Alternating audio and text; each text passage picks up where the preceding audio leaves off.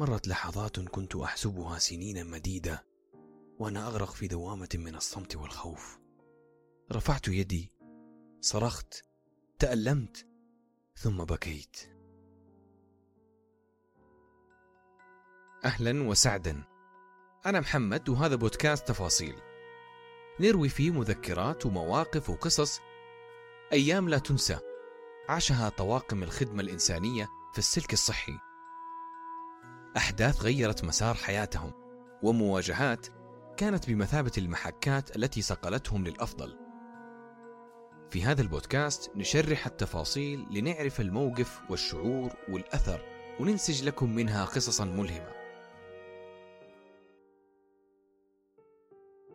تأخذنا الحياة إلى مسارات نجهلها، وتضعنا وجها لوجه مع الكثير من المنعطفات لنخرج منها بشخصيات جديدة وقناعات مغايرة. بعض المواقف قادرة أن تصنع التغيير وتنسف المعتقدات، وبعضها يخلق لنا فرصة جديدة نتعلم منها أن ندرك قيمة الحياة والأشياء من حولنا، وأن مواطن الألم قد ينبت منها أغصان من الأمل. قصة اليوم من ذلك النوع الذي يبدو عاديا وغير متكلف، ولكنها استطاعت أن تصنع قرارا وقرارا مصيريا لحياة أحدهم. هذا فارس استنطق ذاكرته وقال: كنت دائما ذلك الفتى الشقي، أقصى اهتماماته أن تسليه لعبة. كبرت شيئا فشيئا وبدأت أنسج الأفكار والأحلام والاهتمامات. بلغت السادسة عشر من العمر وبدأت رحلة اكتشافي لذاتي، ومن هنا بدأت القصة. في الرابعة عصرا من مساء تسوده الطمانينة والسكينة، وفي أحد الأيام الشتوية البهية خرجت مع رفقة من أصحابي لأحد الأماكن البرية، وكما هي العادة اقترح أحدهم فعالية ركوب الدراجات النارية كنوع من الترفيه والتسلية. ارتفعت وتيرة الحماس، وقرر أحد الأصدقاء أن نعقد تحديا لصعود أحد الجبال في المنطقة ثم ننزل منه بسرعة عالية وتحين نقطة النهاية في عمق الوادي المقابل. قدم عرضا مغريا بأن الفائز لن يكون عليه القيام بأي مهمة ولن ينصب الخيام، وسيكون ملك النزهة. قبلنا التحدي وانطلق كل واحد منا في اختيار دراجته النارية، أما أنا فقد اخترتها بيضاء اللون. سألت عن قيمة استئجارها لمدة ثلاثين دقيقة، أجاب صاحبها: ثلاثون دقيقة بثلاثين ريالا يا صديقي. لم يخطر لي أن تلك الثلاثون دقيقة ستغير مجرى حياتي بالكامل. بدأنا التحدي وانطلق السباق، مضى الوقت كلمح البصر، لم يتبقى سوى دقائق معدودة، وبينما أنا أحصد طلائع الفوز وأعد نفسي لمراسم الانتصار، فاجأتني تلك السيارة السوداء القادمة نحوي. أدركت أن الموت حتمي وأنني هالك لا محالة. التفت بسرعة عالية وبزاوية حادة محاولا عدم الارتطام بها، فإذا بي ملقى على الأرض بين الصخور الصلبة مغطى بالدماء، وما هي إلا ثواني وفقدت بعدها الوعي تماما. في مكان آخر فتحت عيني بصعوبة بالغة، رأسي يؤلمني، الأجهزة الطبية حولي. ما هذا الصوت؟ أين أنا؟ لماذا جسدي مملوء باللفافات القماشية؟ ماذا يحدث؟ مرت لحظات كنت أحسبها سنينا مديدة وأنا أغرق في دوامة من الصمت والخوف. رفعت يدي، صرخت، تألمت، ثم بكيت. تقدم لي أحدهم وقال لي: لا بأس عليك يا فارس، لا تخف، أنت بخير وجميعنا حولك. وأخبرني بعدها بقصة نقلي من ذلك المخيم إلى المشفى بعد تعرضي لحادث انقلاب، وكيف أن الله كتب لي عمرا جديدا.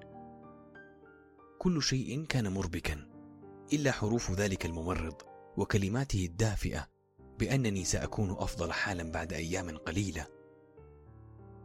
استجمعت قواي وأخذت أتأمل ما يحدث حولي. هذا مريض مصاب بالحمى في السرير المقابل، وهذا بجانبي يئن من ألم في بطنه، وهناك آخر في سرير بعيد تم تشخيصه بكسر في الجمجمة الخلفية، وآخر توفاه الله، غرفة ممتلئة ما بين كثير وجريح ومتألم، وأنا لم أكن استثناء.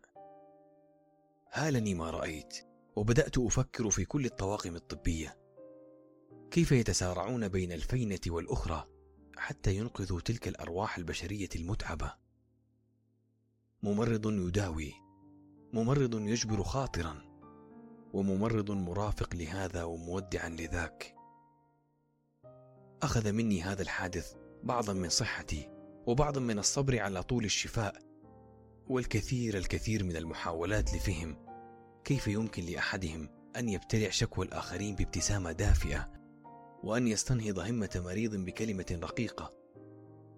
كيف لشخص يرى الموت والحياة واليأس والأمل في يوم واحد أن تكون لديه القوة والقدرة على الاستمرارية؟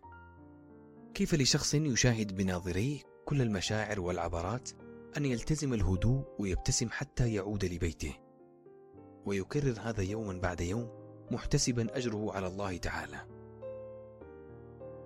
لقد ترك ذلك الممرض أثره في ذاكرتي، وتركت هذه المهنة بصمة في قلبي.